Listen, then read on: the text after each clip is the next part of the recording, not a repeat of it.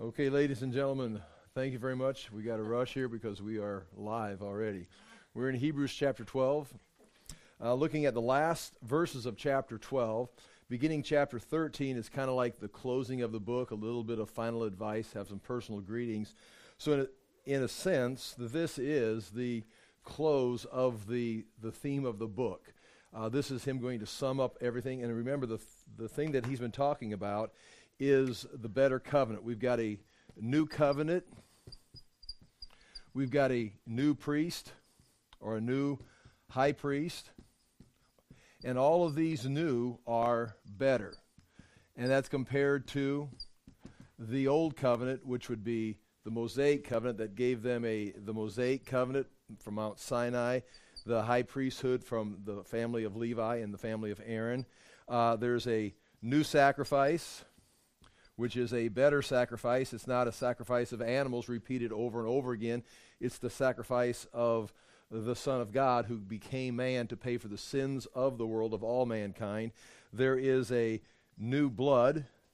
Uh, the old blood was speaking of, it's going to be compared today to the blood of Abel, which simply called for uh, vengeance or judgment. It was a, a murder of Abel, and it just announced judgment on for that. This blood is going to put an end to judgment because all judgment will come through this blood. So we got a new covenant, which is a better covenant, better high priest, better sacrifice, better blood, and new promises.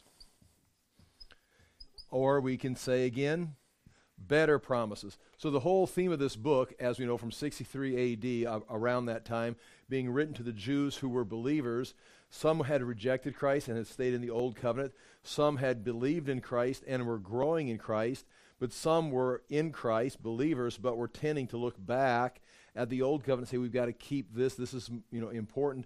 And the ideal was all of the old covenant the old covenant, the old priesthood, the old sacrifices, the old blood that was repeated over and over again, and the old promises of the old covenant were all inferior and temporary and passing away, and were never fully achieving anything compared to what Christ did. And again, the idea was the sacrifices had to be made repeatedly. The high priest himself had to offer a sacrifice for his own sin before he could appear before God for the sins of the people. Well, we come in here with a new covenant that was promised by Jeremiah. All these things were promised in the Old Testament. Even Moses spoke of them, uh, the prophets spoke of them. Everybody's waiting for this to come. The Old Covenant was a shadow of this to take place. And now, as we end this, we're going to uh, end chapter 12, which again, we got one more chapter, but kind of ending the argument. We're comparing the Old Covenant compared to the New Covenant of where you stand. You could go back to this previous covenant or you could embrace this new covenant. It's going to describe where you're at, and I'll go through this. I've got a little chart there comparing the two, and I think it will. There's the, we know these things, but there are also going to be things that are going to be interesting to see uh, explained or compared. Because we talk about, you know, heaven, we talk about going to heaven, what the kingdom of God is like. Uh, but here, the author is actually going to, in a sense, describe it, what is going on, and the attitude there. So we got a biblical description of uh, entering into the presence of God. Now, here we go. Chapter 12, verse 18. We'll read uh, the rest of chapter 12, 18 through 29. For you, you the believer, have not come to what may be touched, a blazing fire and darkness and gloom and the tempest, and the sound of a trumpet and a voice whose words made the hearers beg that no further message be spoken to them.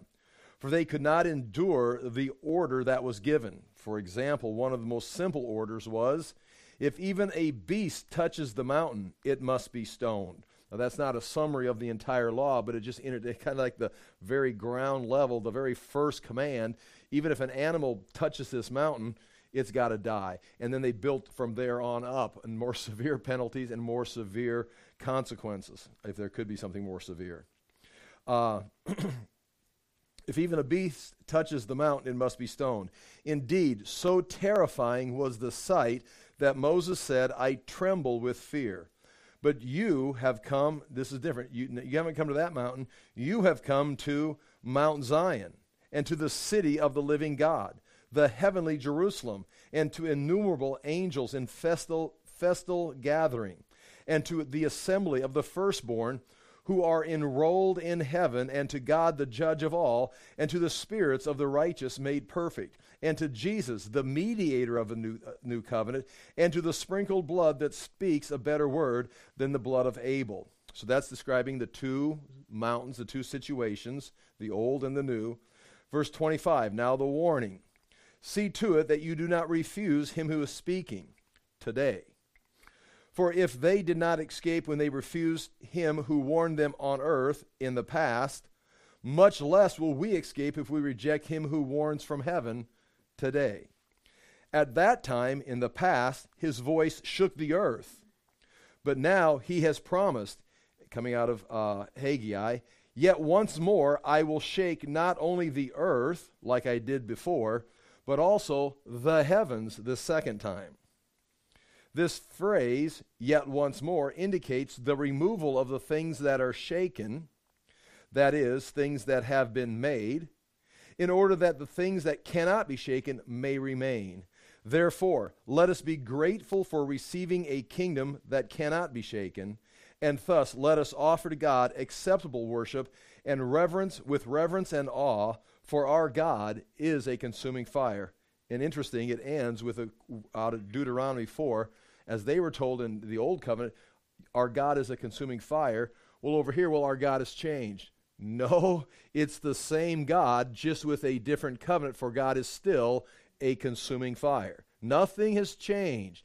He was a consuming fire with the old covenant that you could never qualify for, promising that there would be a better covenant. Now there's a better covenant through Jesus, but God remains a consuming fire. If you're in the new covenant, all's good.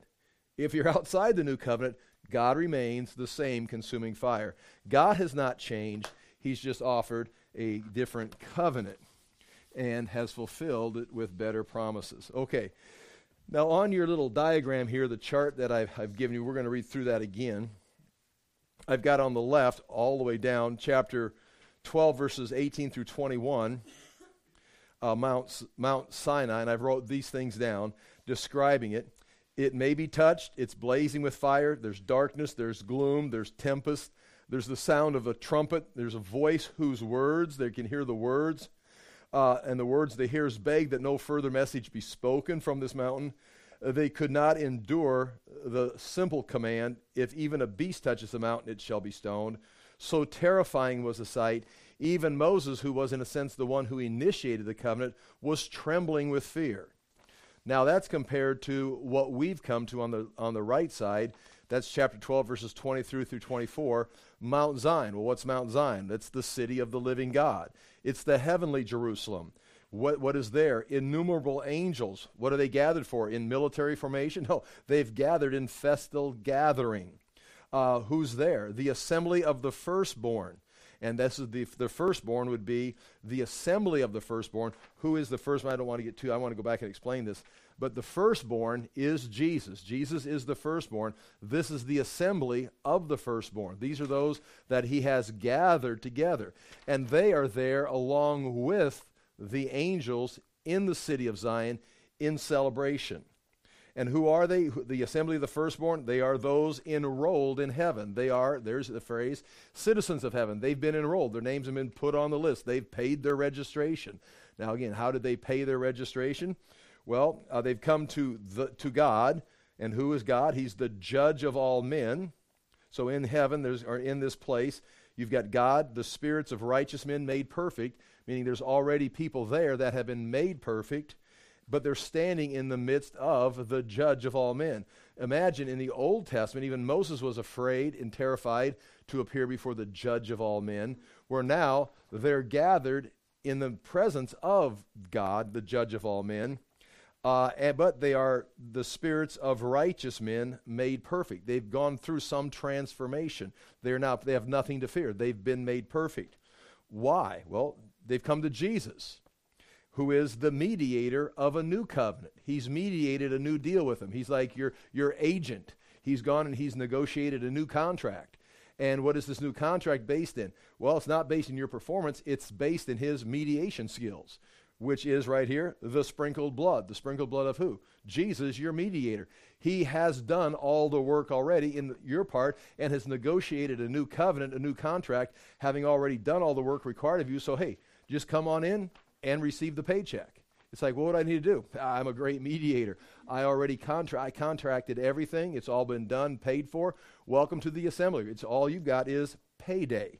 But the idea here, uh, it's the sprinkled blood, blood that speaks a better word, which is redemption, than the blood of Abel, which is vengeance. That's verses 18 through 24, comparing the two mountains. Then at the bottom, we go through this. They did not escape. In the old covenant, they did not escape when they refused him. They could hear the voice, they could hear the command, but when they refused to listen, they didn't want to hear it or they didn't want to obey, or in more cases, they didn't have the ability to obey. They didn't escape, they were punished. You can see different situations where they suffered the consequences of disobeying. But you can see as a nation, when they were destroyed, if it's northern Israel in 722, 721, or Judah in 586, they, they received the consequences of breaking that covenant. They refi- received the judgment.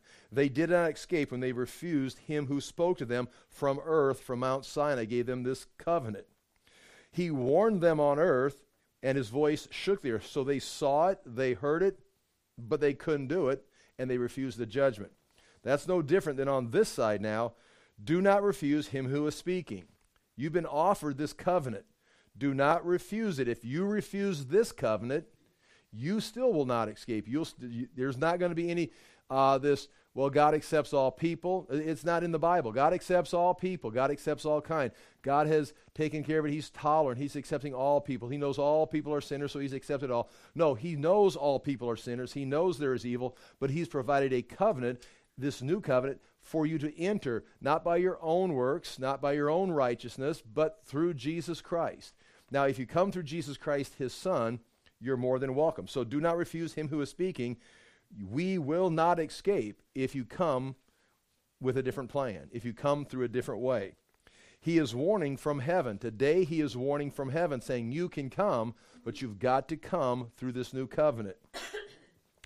Uh, he has promised, I will shake the earth and the heaven again, heavens again, out of Haggai. And again, when it's in italics right there, uh, like right above it, he is warning from heaven. I put there in parentheses in italics today. Now he is warning from heaven. I mean, that's kind of assuming it's going on today. So I added that. Um, also, right above that, when it says the blood that speaks a better word than the blood of Abel, that's what the text says. I added blood of the blood that speaks a better word. What word? Redemption. The blood's been shed, paid your price. So it's a blood. It's a blood of redemption. You've been purchased. You can enter. Then the blood of Abel, which is vengeance or judgment, uh, meaning Abel's blood is crying out for what? Judgment on the earth. He, he needs to be uh, atoned for. It needs to be, you know, his uh, judgment needs to be taken to balance it out. Again, you see what I add. Now, if you think those are different meanings than the blood that speaks a better word than the blood of Abel, then you'd have to fill that in. And what, what is it saying?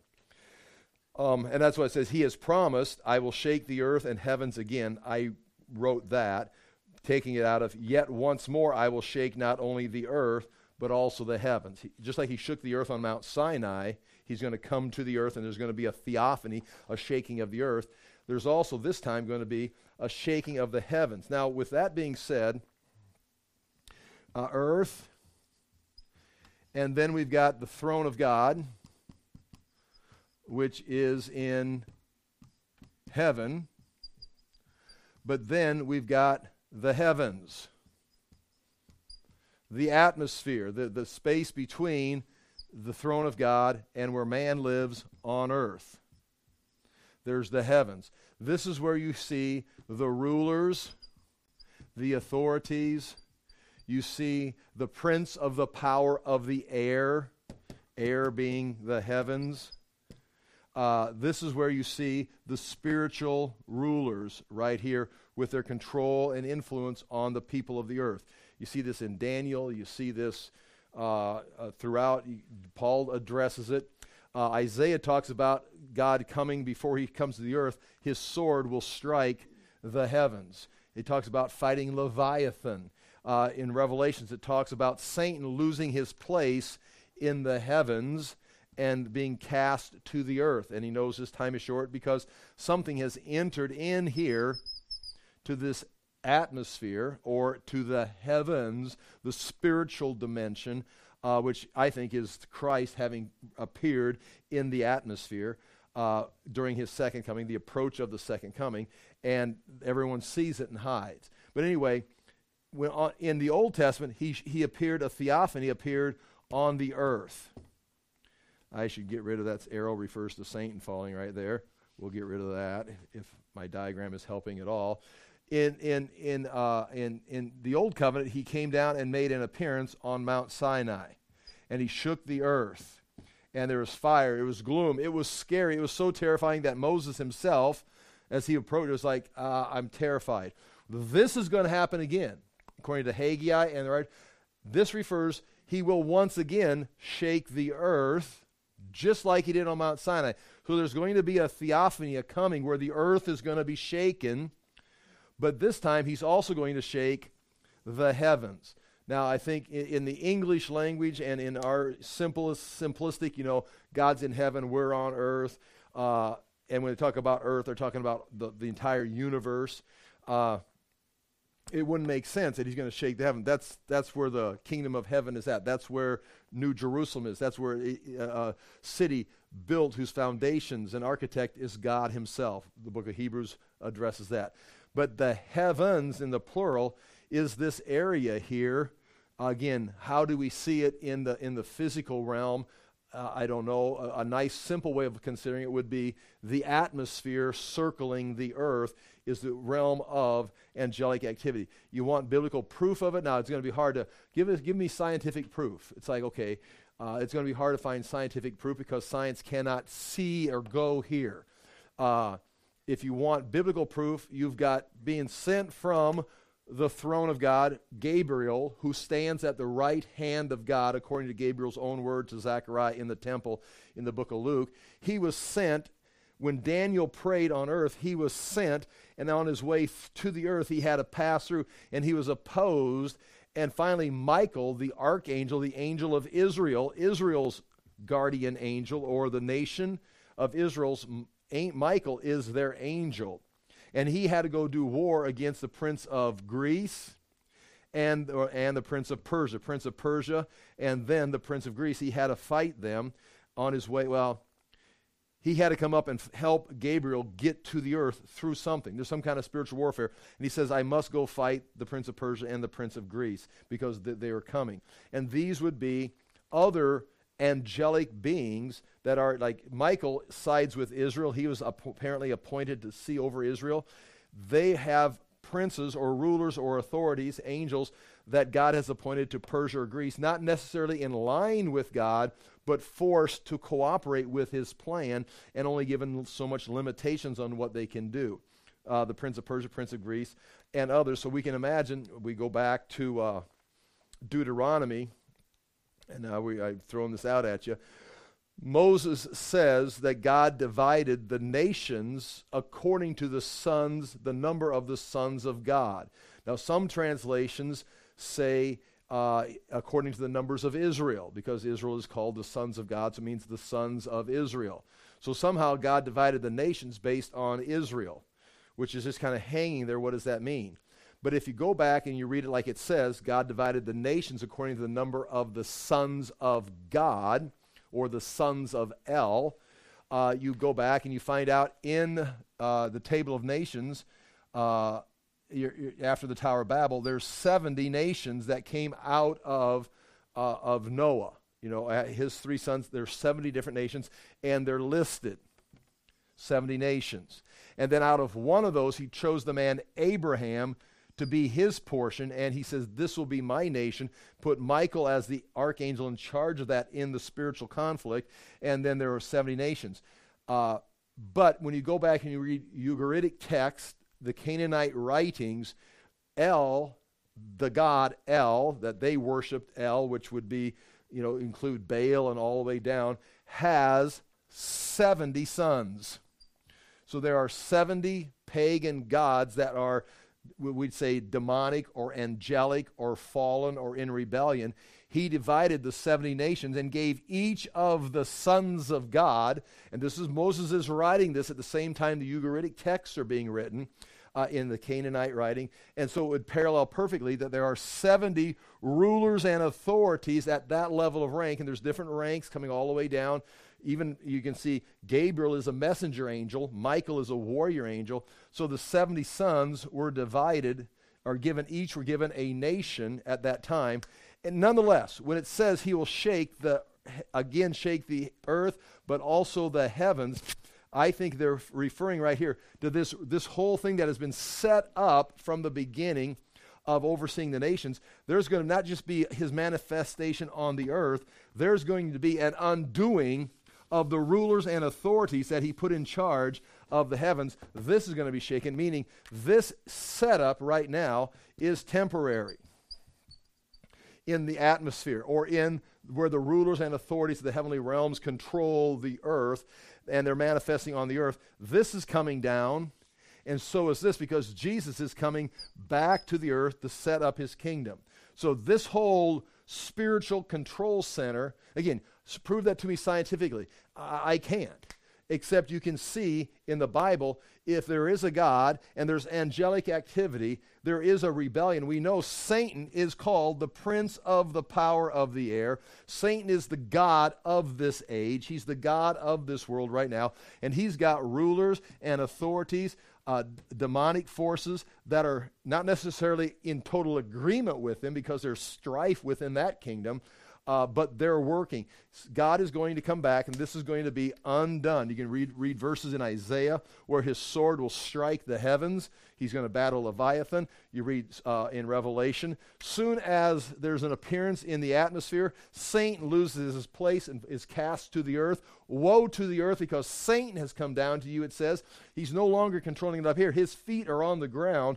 In, in this is this is ground zero now of Jesus' return, and the, this becomes very, very, very severe before Jesus returns as far as the, the angelic fighting and, and all that's going on on the earth before Jesus returns. So when we read this right here in Hebrews chapter 12, between 25 through 29, uh, it says, He has promised, I will shake the earth uh, and the heavens again, or as Haggai has it, Yet once more I will shake not only the earth, but also the heavens. Now, again, if you, heavens, well, that must mean God's throne. Okay, well, go ahead. He's going to shake his throne.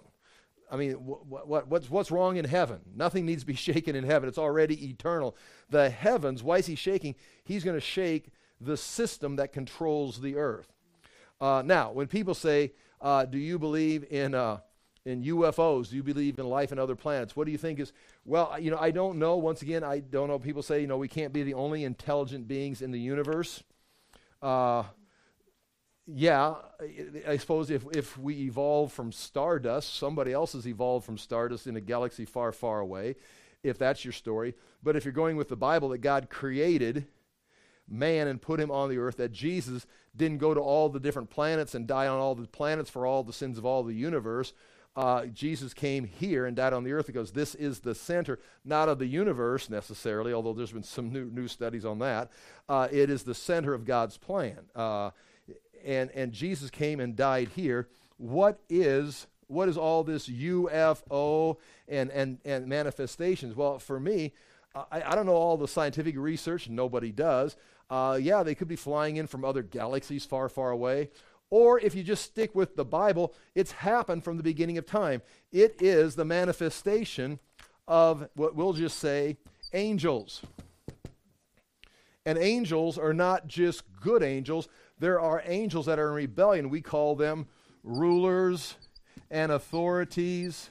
Uh, these are Satan's, like our battle is not against flesh and blood, but against the rulers and authorities in heavenly places. Where's those heavenly places? Our battle is against the rulers and authorities in heaven. We're fighting the authority in heaven. We're not fighting the authority in heaven. We're fighting the rulers and authorities in heavenly places. This is the heavenly places above the earth. It's not heaven, but it's the atmosphere, it's the sky, whatever it extends to physically. Uh, But if they are there, which uh, biblically we know they're there, they're referred to many times, there's a council that God calls councils together.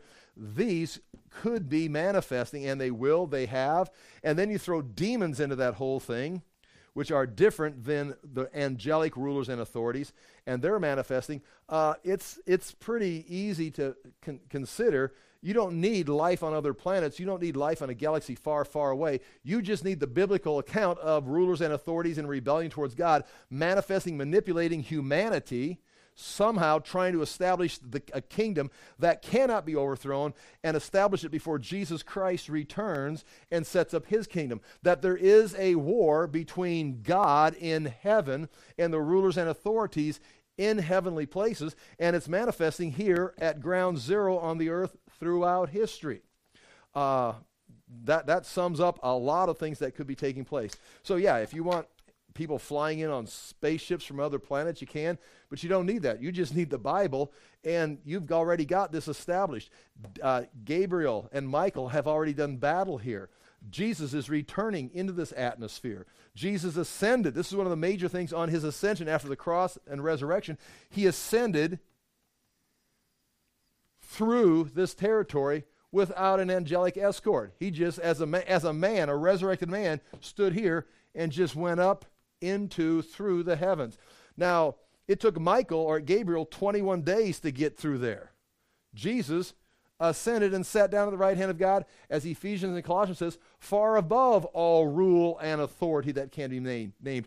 He just escorted himself up there because he is God himself. So, in other words, that verse is talking right there projecting into some eschatological events uh, yet to take place. Yet once more, there's going to be a shaking.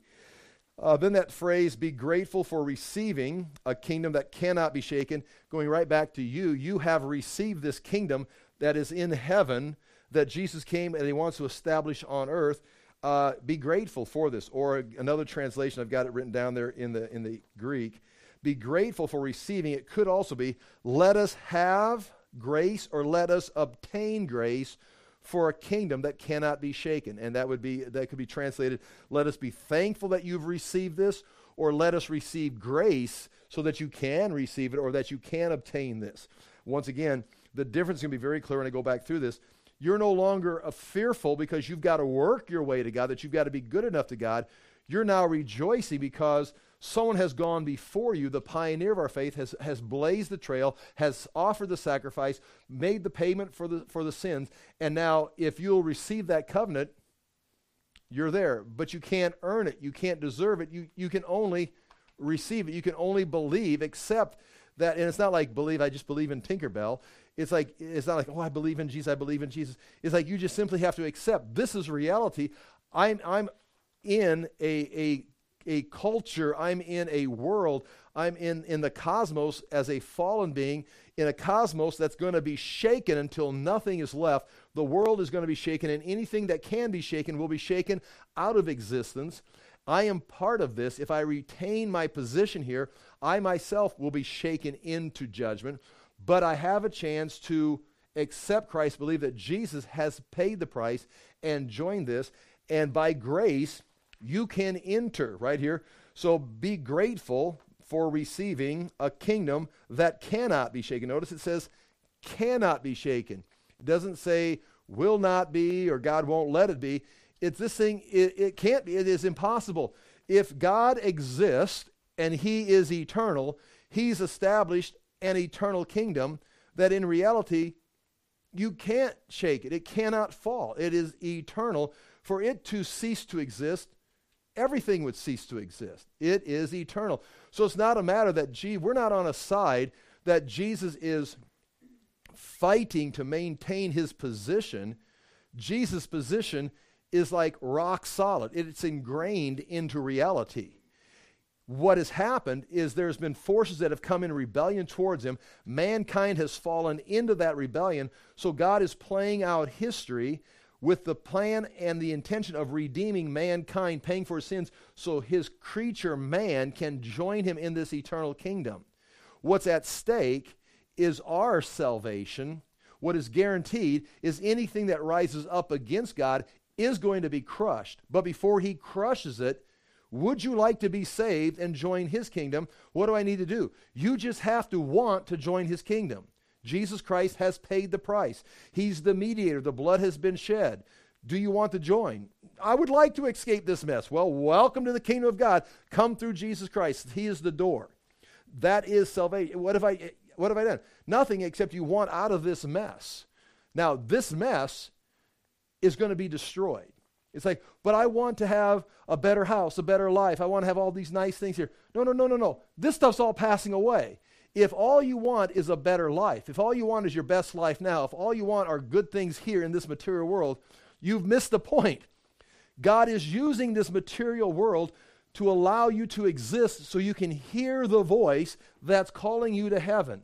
If you say, Yes, I want help. I want, I want healing. I want health. I want prosperity. Now, all these things are worked into the system that you do need health to live. You do need finances. You do need to take care of your community. But understand, if that's all you want from God is the salvation of this temporal world, he didn't die for the temporal world. He didn't die for the United States. He didn't die for your property. He didn't die for, he died for your salvation from sin. You've got to use this and maintain this. He created this, but this is all passing away. In fact, Paul says it's already begun to pass away. Do you want to join the eternal kingdom? Because this is guaranteed. Your home, your body, your health, your relationship, everything is going to pass away. But Jesus Christ will endure forever. It has to be that way. This has to pass. He has to remain eternal. Do you want to join this eternal kingdom? It, it, cannot fall, it cannot pass away. Now, the decision, what's in the balance, is us. The world is passing away. It's currently, John says the same thing, it is passing away. Jesus and his kingdom cannot fall. You're the one that's going to either pass away with this world, or you're going to join the eternal kingdom. You're the one in the balance, including these people that he's writing to. He could be talking to unbelieving Jews in Jerusalem. He is definitely talking to believing Jews in the Jerusalem community in 63 AD. But he could be talking to the believing Jews who are looking over their shoulder back at the old covenant thinking, I'm going to I'm to say I accept Christ. Yes, I believe this, but I better run back over here and follow all these priests and remain loyal to the temple worship. It's like, no, this is this is now uh, the old covenant. You've got a better covenant. So be grateful for receiving a kingdom that cannot be shaken, and I add, and will remain eternally. And this is interesting. This this can be explained. Offer acceptable worship to God with reverence and awe. Worship, offer God worship, proper worship, with reverence and awe. Now, how what, okay just describing what this means again we could dig into this and try and establish more word meanings but in context here if it is not based on the old covenant it's not based in sacrifice it's not based in your obedience to these rules it's based in you receiving this kingdom by grace, obtaining the kingdom by grace, how would you worship God? With reverence and awe. All of your reverence would be in the fact that look how close I was to eternal damnation. If God had decided just to throw the whole thing away after the Garden of Eden, we, we would be without luck. We would be without hope. and he decided he was going to spend if you want to say how many years of history, say 6,000, 10,000 years of history, working this plan, it's like, thank you for taking time to remember me. And in awe, look at his great power. He, he, can, he has controlled history forever, but has an, an eternity. He has stopped in his state of eternity and been mindful of us so that he's going to stop. He's going to become a man that was planned throughout history, promised. Finally, he became a man. Now he's waited 2,000 years to get to this point. He could have ended it at the cross or after, at the resurrection, but he's waited 2,000 years. We've been born, we've come to in, into existence, and now we have a chance to hear that voice from heaven. Join this. It's like what it's like you're going to be you're going to be standing in the presence of God in joyful assembly with angelic beings, with others that have been brought into heaven, into a kingdom that will never pass away, cannot pass away. It's like Holy smokes. And I thought I had a nice house. I thought I had a nice life. I thought I had a nice country. I just, I don't want to mess this up. It's like, no, this, he says, is all passing away. This is just temporal so that you can come to a recognition for uh, just enough temporal time for you to hear the voice from heaven calling you to this kingdom. And thus he says at the beginning of this, do not refuse, at the, at the very top of this second set of uh, ch- uh, uh, graph right here, the, the second column under these 12, 25 through 29, do not refuse him who is speaking. We will not escape. Just like they didn't escape in the old covenant, if you do not enter this kingdom through Jesus Christ, if you do not hear this voice that's calling you from heaven and you say, I've got another plan, I think, and I've got all these ideas over here from this world, all these ideas from a fallen world, explaining the fallen world and the explanation without recognizing the creator of the world and the savior of the world. And you're going to follow these philosophies, these ideas, without considering there is a creator and a creator who cares enough to save you out of this mess. Well, you will not escape there, if you reject this voice and just go after the voices of philosophy and, and science that's trying to explain things, and I'm talking about godless science. We're not, we're not, we, we do not reject science because science is the very revelation of God in His creation. As you exp- explore, experiment in creation, it reveals to you the very nature of God. It's solid, it's organized, it's predictable. He has things organized.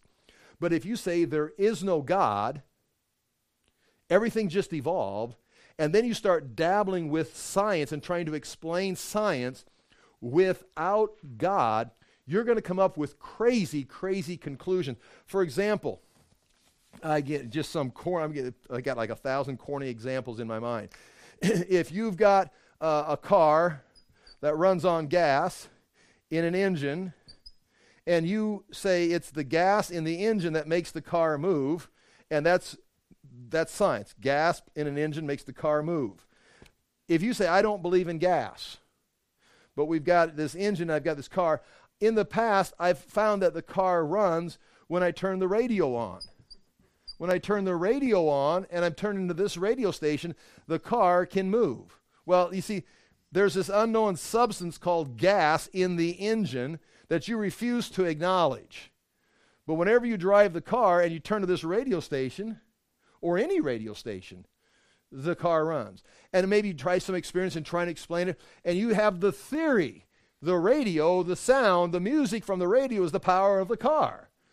And you convince, and someone says, Well, I believe in gas. I think there's gas in the engine. It's like, Well, you can't see it. I, now I can hear the radio. Science can hear the radio. But sitting in the car listening to the radio, I don't see any gas. In fact, modern cars, you don't even smell the gas. It's, it's, so, it's so. Now, you're going to come up with all kinds of ridiculous explanations, and you're going to lead entire generations astray, teaching them this. And anyone who says something about the gasoline in the engine, you're going to be like, you are crazy. No one's ever seen the gas in the engine. And you're going to reject this whole idea, and you're never going to figure this out.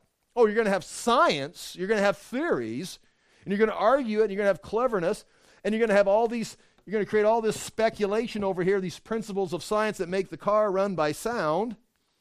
Some guys will be very enlightened. They're going to write big, thick volumes with footnotes in it, and you'd be like, well, I can't argue with that. I, I don't even understand sound waves, let alone, it's like, well, and then it's like, yeah, but I'm pretty sure, I think, I'm pretty sure there's gas in the engine. Well, you're going to, in, in this world, people are trying to explain science without the go- idea of God. That's called godlessness. It's godless science. They're always going to come. They're going to they're going to hear the radio. They're going to see the car. They're going to experience the movement, but they're never going to be able to come thinking to be wise, Romans says, they became fools. It's like, "Ah, I explained this. You're a fool. You miss God." You can explain the same thing, but correctly if you'll embrace God because God is the one who is the founder of this temporal world. And again, like I said, if you want to take pot shots at my illustration, go ahead. I made it up like while I was thinking I needed an illustration. So it's like I haven't even thought through it than that right there. But the idea here is that He is speaking to us today. And if we reject this, we reject that voice and say, I'm going to follow this voice that explains uh, UFOs, explains science, explains our origin, explains how we die and what happens after death. It's like, and the whole time you're rejecting the concept that you are sinful, that your world is passing away, that it is not eternal on either side. It has not always existed, and it is not always going to exist. Your world has not always existed, and your world is not always going to exist. You're living in this little temporal spectrum that you see. You can't tell how far back it goes, you can't tell how far forward it goes. You're living here, but the guarantee it had a beginning, and we're being told here again, it's going to have an end. The only eternity is with God, and that's through Jesus Christ. And it's like, well, but I'm going to, okay, so I, I believe in God. I want to make God happy. I'm going to do, I'm going to be a very good person. Okay, wait, wait, wait, you miss it. You can't be a very good person in this world. Uh, now, the world may say that's a very good person. Everyone wants something to be said at your, their funeral. This person was a very good person. Or something to be said if God has ever allowed anyone in heaven, he should allow this person in heaven. That's good. That's good for a funeral. It's like that. This person deserves to go to heaven because of how much good they did to their family, for their community, for their workplace, for just their great attitude, how much joy they spread. That okay, that's fine for a eulogy. But that's not fine to get into heaven because on this side of eternity, no one is good enough. Everyone is in a sinful state. You're part of this fallen world. You need a Savior. You need redemption. You need the blood of Christ to go. And so when you approach God, when you worship God, you must do it as we just wrote and erased on the board. You must do it with reverence and awe. It says, offer acceptable worship to God, which means it's all going to come down to Jesus Christ. It's all about Jesus Christ. And that explains this last verse, this last part.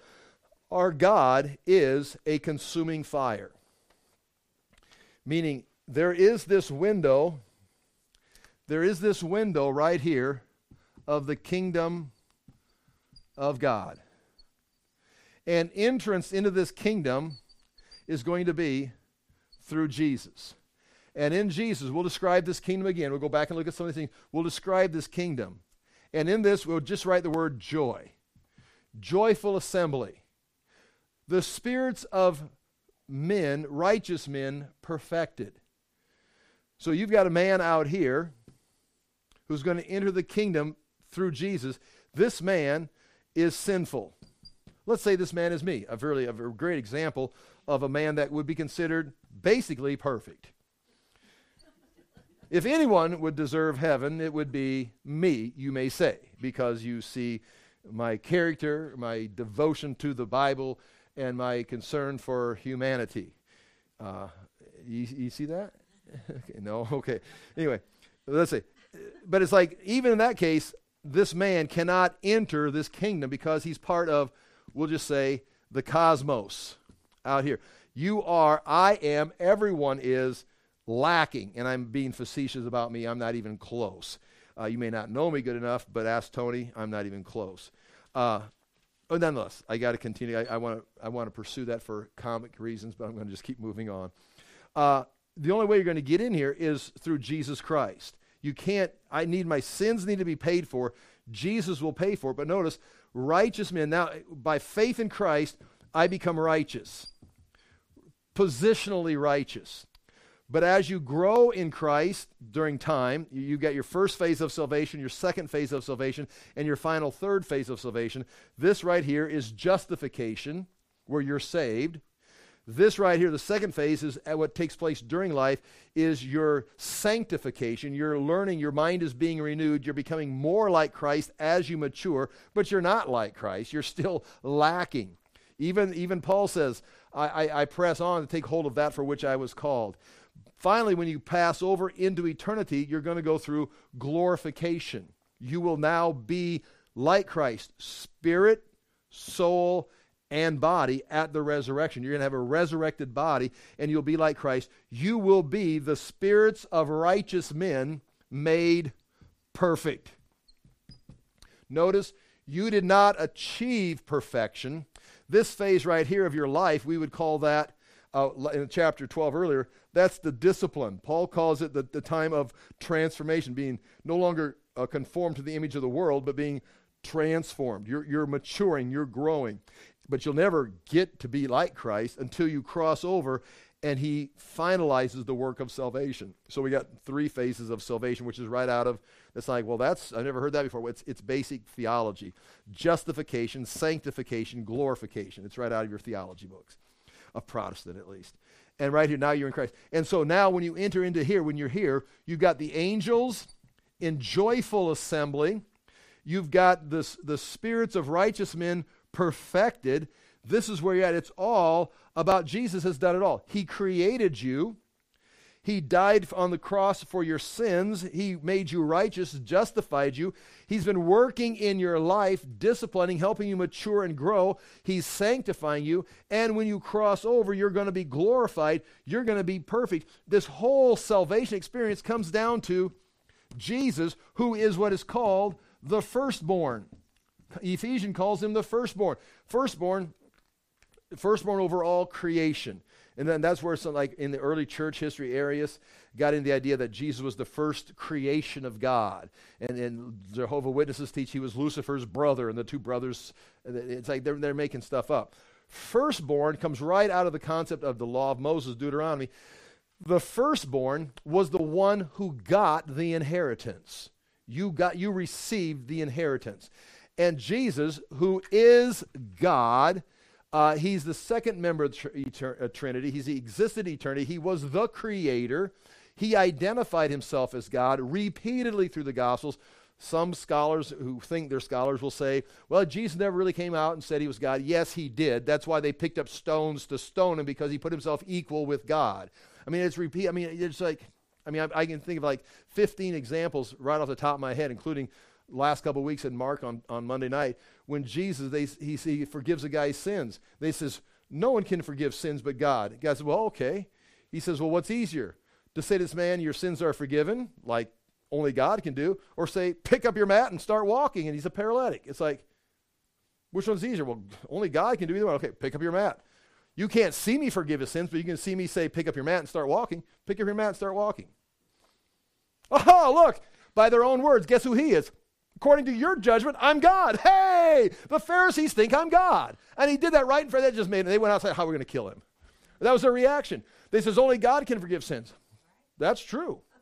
Only God can forgive sins. But what's easier for God to say, your sins are forgiven or pick up your mat and walk? They're like, well, what do you mean? Well, watch. Pick up your mat and walk. And he did. It's like, ta-da! It's like, uh, and they're like, oh my gosh. And everybody standing around, you know, they're the leaders of the law. They're the teachers. It's like, so Jesus, yes, he made he made went out of his way to demonstrate he was God. He's uh, I could go I mean and I could just give you examples. Nonetheless, the firstborn, meaning Jesus became a man, died on the cross, and was resurrected as a man. And so he receives the firstborn share of the inheritance. Well, what is his inheritance? Well, it's everything that God has, but in this case, the inheritance is the sinners who had faith in him, joined his kingdom, and were made perfect. These, now he's got the assembly of the firstborn are in heaven or in Mount Zion. So they are the assembly, the gathered ones. Uh, that like the, they'd use the word like synagogue was the gathering of the Jews or the assembly of the Jews for a, a service. This would be the same thing. It's the ideal of a group, an assembly of everyone who was a sinner, which is everybody in the world, ever in time, but only those who have placed faith in Jesus and have now entered in and been made perfect. Now, in here, they're no longer sinners. They've been made into a total new creation. We've been made new creatures today in our, in our spirits. We've been made alive. We are born again, new creatures in Christ. But believe it or not, we still have the potential of sinning as if we're still part of the cosmos because guess what? We're still part of the cosmos. We're still part of this fallen world that's going to be shaken and done away with. We're still part of it, but we're amazingly, which is amazing, is in this state, in this fallen world, we're maturing in Christ. We're gravitating closer and closer to Christ. Even as the world goes into greater and greater rebellion, we could join that rebellion, but we continue to grow in Christ, and that's part of our volition of growing in Christ. But eventually we're going to be glorified and we will be made perfect by Christ in this. And so we are the assembly of the firstborn Uh, some have already gone in because this has taken a period of time. I mean, it's not like it's just going to happen like, you know, the day after the cross or the day of Pentecost. It began and it's been happening throughout time. And so others have already gone in. People we know have already crossed over and have been made perfect. And we are going to join the spirits of men made perfect out here. We're still out here, but we are, it's, God's not out of control. It's like, it's a process. I mean, just like he des- developed the idea of planting a seed in the spring, watching it grow all season, and then ultimately retur- producing fruit and being harvested, he can do that every season annually, but he's doing that in time with us. And we're just, individuals are being planted, accepting the seed, growing, and entering into this kingdom as, as, a, as a perfect being, uh, perfected in Christ. Now, eventually, this whole process is going to come to an end. The, the, the season is going to end. So, uh, let's see, what time we got here? 1150. Uh, I want to go back through this. Uh, let's look at the bottom. The bottom, I just got verse 28 there in the Greek. And that's where it says, uh, Be grateful you're receiving a kingdom that cannot be shaken. And that phrase, be grateful for receiving, could be let us have or let us obtain grace to receive a kingdom. Here's, here's the Greek right there. Uh, Therefore, a kingdom not to be shaken, receiving, we may grace by which we may serve well pleasing God with reverence and awe. That's a straight up hardcore translation, word for word translation that they the English Standard Version does it like this. And again, I'm not saying anything, I'm not criticizing this, I'm just showing you these words. Therefore, let us be grateful for receiving a kingdom that cannot be shaken, and thus let us offer to God acceptable worship with reverence and awe. But the idea of grateful for receiving has the ideal of charis, meaning grace, receiving. You, you received it. You didn't earn it, you received it. And so, even within that idea, you can only enter this kingdom by grace. You can only receive the offer. That's why it's so important that when it starts at the beginning do not refuse him who speaks from heaven. He's calling you to enter this kingdom freely. He's telling you, I have become a man. I have died for your sins. I have offered my blood. Just like the Old Testament ritually offered animal sacrifices, offered, continued, but they never did anything because they had to do it year after year, day after day. The high priest himself had to offer sacrifices for his own sin. That was a shadow. Something bigger was going to happen. And now Jesus has come in fulfillment. He's offered the sacrifice once. He was the perfect man. He has now gone into heaven as the high priest, and he's in heaven as the mediator before God, who's the judge of all mankind. But Jesus standing in front of him saying, Yes, you are the judge of all mankind, but I have paid. Remember, and here's the blood. Here's the evidence that I have paid. You no longer need to be angry. Propitiation, the word used in John, propitiation you no longer be angry at these people because I have propitiated your anger. I've appeased your anger with this blood. And again, the blood of Christ, we can call it redemption, we can call it sanctification, we can call it justification, we can call it propitiation. There's a variety of terms, uh, redemption, that the blood of Christ does, all indicating that we can now freely come to God. But if you refuse to hear that voice, you want to follow worldly philosophies, or in this case, you want to follow the Jewish law and offer animal sacrifice. So someday you're going to stand before God and says, I offered a sheep, you know, or look, I never ate pork, or I never worked on the Sabbath. It's like, that's all still part of the cosmos. That whole system is passing away and has no eternal value. What has the value it has is all of that was pointing towards Jesus. It was pointing towards Jesus. Now, when Jesus came, the author of this book is saying, now that Jesus come, stop looking at the shadow. You have a better covenant. You have a better priest, an eternal sacrifice. You have a better blood. It's better than anything Abel could have offered, and you can go freely to him. I'll read it one more time right out of the text. Uh, chapter 20, 12, verses 18 through 29. And here, if you can hear this comparison, verses 18 through 24, we're comparing the mountains. One is Mount Sinai on earth, the other is Mount Zion, which is in heaven, which is Jerusalem, where angels and people have begun to gather for the celebration. That is eventually going to shake the heavens and earth and return to the earth, and God is going to establish his kingdom on the earth. For you have not come, uh, verse 18 of chapter 12, For you have not come to what may be touched. You can't, you, scientifically, you can't go here. You can't touch it. A blazing fire. It's not a blazing fire that you can see. And darkness and gloom and tempest, which is all indication of judgment. God is coming down. And the only way man can perceive God uh, without the cross is judgment. They're terrified. Even Moses is going to be terrified. Into the sound of a trumpet and the voice whose words made the hearers beg that no message be spoken to them. It's like, stop, stop. We, we, it's, scary. it's like hearing the voice of a giant just stunned. It's like, stop talking. They're just terrified of it. And what was it giving them? It was giving commands. If you want to dwell with me, you're going to have to do that. It gives us this huge list of rules and regulations, beginning with if even an animal touches this mountain, it's going to die. So don't touch anything. It's like, oh, don't breathe. Stop looking at me. Stop, stop, stop existing. It's like, oh, we're all going to die. Yes, you're all going to die because you're all not God. He's a consuming fire. Anything that is not God, He'll consume it. He has come to consume this earth because it's in rebellion, and you are part of this. You're going to be consumed by the, by the anger, the jealousy of God. So they're, they're, they're doomed. They're terrified. For they could not endure the order that was given. If even a beast touches the mountain, it shall be stoned. Indeed, so terrifying was the sight that Moses says, I tremble with fear. But you have not, but you have come to Mount Zion. You haven't come to Mount Sinai. You've come to Mount Zion. Things are completely different. No, no, not completely different. Everything is the same. It's just that now there is Jesus. God is still a consuming, consuming, consuming fire. He is still a consuming fire, consuming everything outside here. That's, that's going to be the end of it. Everything is going to be consumed. But you have come to Mount Zion. You're in here. You're no longer out here in the temporal world. You've come into Christ. You've come into this new covenant. Indeed, uh, Mount Zion, and to the city of the living God. This is the city that Abraham was looking for. Abraham was looking for a city whose architect and builder, the foundation was builder was God. You've come to Zion, the city of the living God, the heavenly Jerusalem. See, the t- city Jerusalem is, is temporal. There is a heavenly Jerusalem that's going to manifest eventually in the world. It's already in existence. Abraham was looking for that city.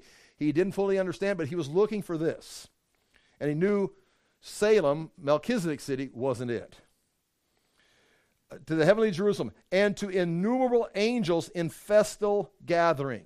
Now, these are the angels of God, but they're gathered not for judgment, not for war, not for service, but for a joyful assembly. They're, they're, they're a celebration.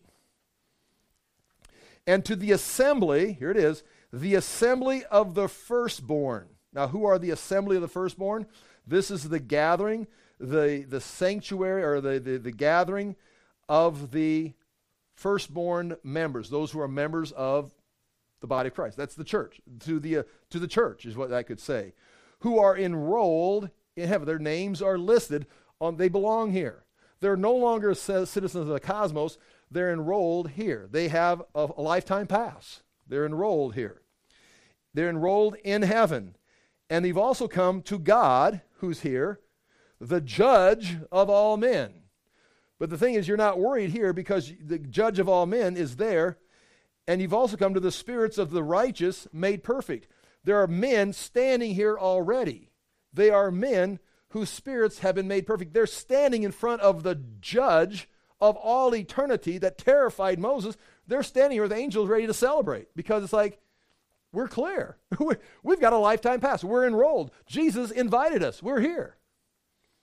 This is who you've come to, the judge of all men, and to spirits of righteous men made perfect, and to Jesus. This how, how did he get here? Because of Jesus. Who's he? The mediator of a new covenant. The old covenant out here. You got to do all these things right out here, which you, you can't do. But Jesus offered a new covenant. Just come in here through my blood. I'll pay for all the sins. You just come through me.